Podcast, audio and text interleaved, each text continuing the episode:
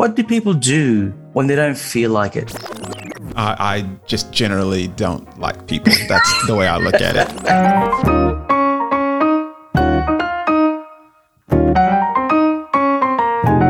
Welcome to Leadership Decanted, our cheeky half edition, where we dare to share unfinished thoughts and ideas around some potentially thorny leadership questions. And even though KG and I can't always be in the same room, we still do this over a glass of our favourite beverage. Hey KG, how are you doing today? Oh, I'm really good, Paul, and excited as usual because one, I get to chat with you again. Oh, thanks, man. Unfortunately, we're not in the same room, but you know, today. it- it's still just hanging out, so I'm Yeah, always good yeah. with that. And that's you know that's part of the essence of these cheeky halves is just giving us an opportunity just to have a chat anyway. Yeah, yeah. I think sometimes it's too long between episodes, so this is the way that we can at least connect and make sure that we give our listeners the few that we have, or maybe the lot, the the many that we oh, have. I Oh, should we be have the thousands many. now. That, yes, thousands. the many that we, have. had we had five last week. Now Yes. we've got at least six. Six.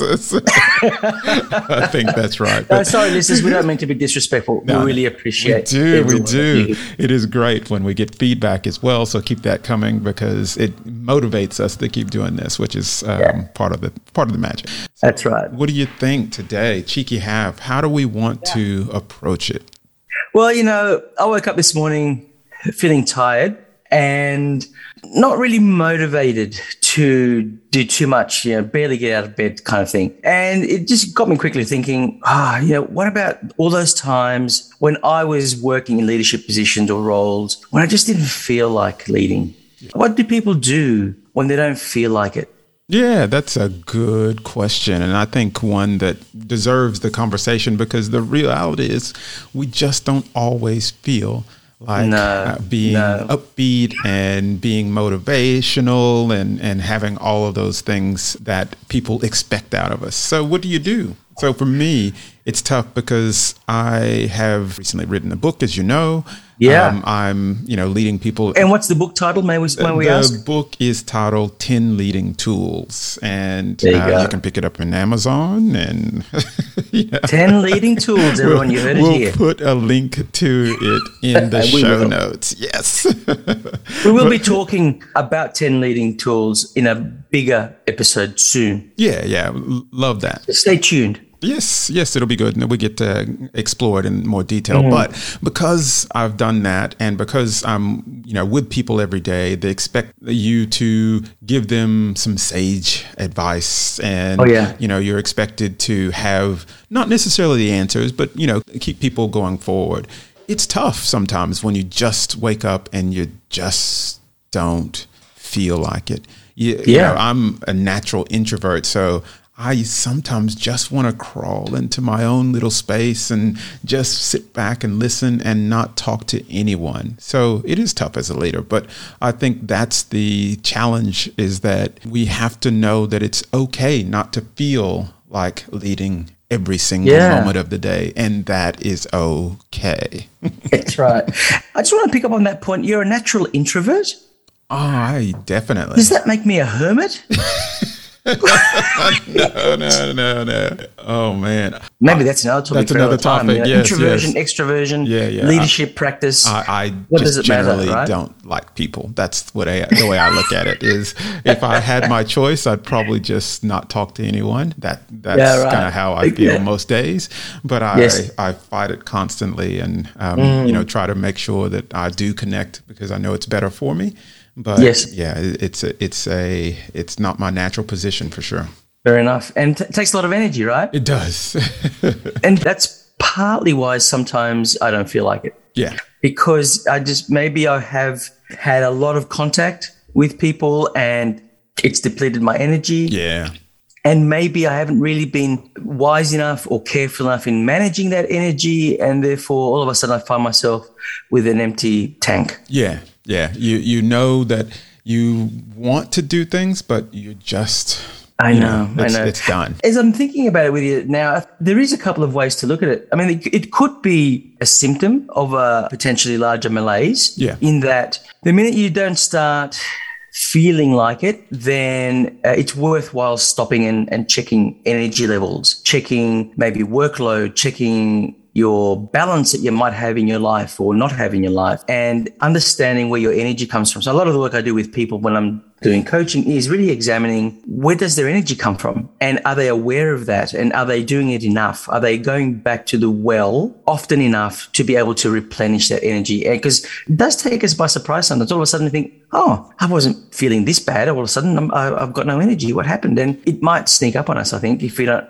if we're not aware of that energy. But I think the other way I, I wouldn't mind looking at it too is I often wonder whether if it becomes a pattern where you just don't feel like it on a regular basis. So I think, you know, every now and again, not feeling like it, like you said, it's okay. It happens. Yeah. You know, we have bad days, we have tired days. Maybe when we were a little bit ill, sick, whatever it might be. Maybe there's a lot going on in our lives. That's okay. Don't uh, torture yourself over that. But if you do notice that it becomes a pattern where you're not looking forward to it or you're not feeling like uh, leading or or exercising those leadership practices, then maybe the larger malaise could be a disconnection, maybe with your purpose, your meaning, you know, yeah. your why, yeah. as some people might say. Maybe you've lost that connection. Maybe it's no longer speaking to you, and it could be an opportunity to rethink your purpose or or at least maybe maybe it's a lead indicator, if you like. Yeah, that yeah, that makes sense. Need, you might need to start thinking about, hey, why am I doing this in the first place? Yeah, or get yourself into a position because you're thinking about it that you say, I need to reset and give myself a reminder of why I'm doing this. So it could yeah, be that, exactly, you know, exactly. So it, yeah, it could be that you need a reminding. It could be that you need a full overhaul. Yes, it just right. depends. But you right? need to start. I, mean, I know to, that in my in my experience uh, yeah. in my career, there have been a number of times when it has had to be a full overhaul. Yeah. Absolutely, where my connection to whether it be the the corporate objective, goal, the mission, whatever it might be, was no longer relevant. And yeah. it was no longer something that I cared for.